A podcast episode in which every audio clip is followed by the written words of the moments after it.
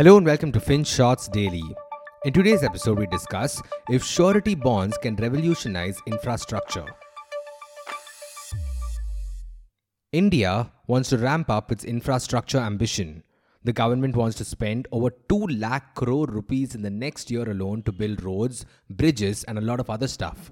But they can't do everything on their own. They have to work with other private sector entities to bring these massive dreams to life. They need to partner with engineering companies and contractors. However, when private sector companies enter the fray and assume responsibility, they can't just start building on their own. No.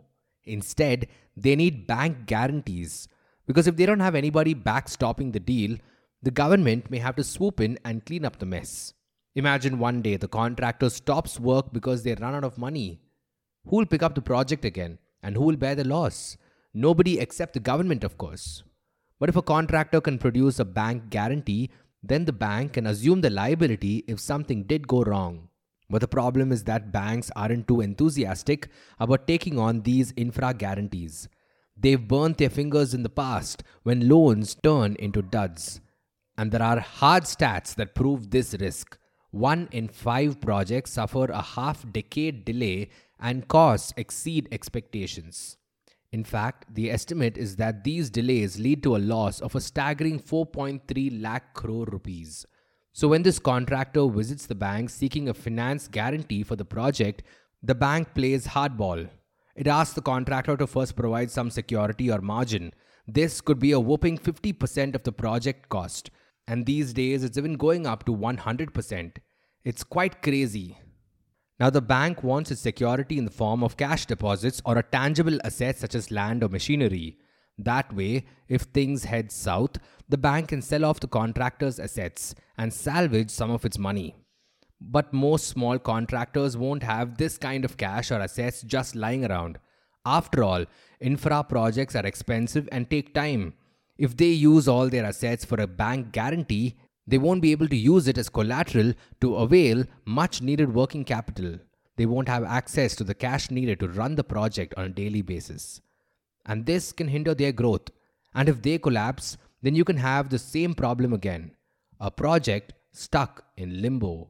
Sure, the government can reach out to the bank, exercise the guarantee, and get compensated, but they may also have to spend an inordinate amount of time finding a new contractor to complete the project. It's a painful affair, and considering they already have these massive infra plans, they needed something to expedite matters.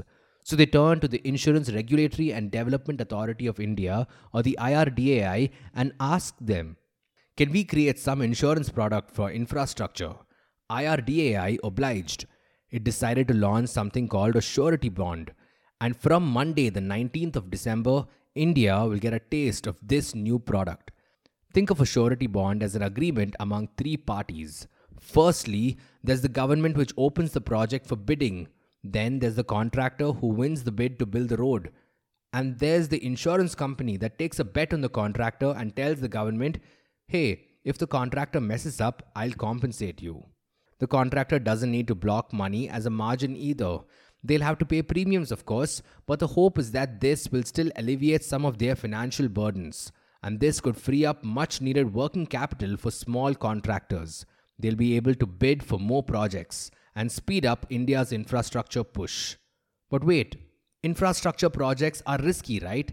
Why would the insurance company knowingly take this risk? Well, just like how they offer a health insurance policy based on their assessment of risk, they will look at the track record of the project bidder too. They will ensure that the company is at least in a decent place financially and that there's a low chance of default. For the government, this could be a big win. You see, bank guarantees come in only when the project becomes a dud. Banks don't really help with the completion of the project, they simply provide compensation. But the plan with surety bonds is that insurers get involved in the nitty gritty too. They could help finance the original contractor and give them the support to complete the project. They could arrange for a new contractor that meets their criteria. Or they could even don the hat of the contractor and outsource the work to smaller parties.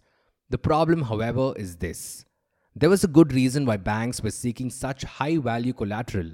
The default rates were so high, and they needed this kind of protection to avoid burning their hands.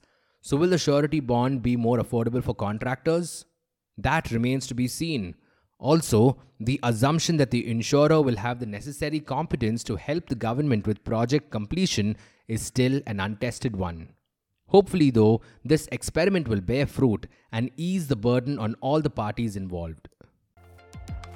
Thank you for listening to today's episode. FinShots Daily is available on a bunch of streaming platforms such as Spotify, Apple Podcasts, and Google Podcasts. So make sure you follow us on your favorite podcast streaming platform. Until next time.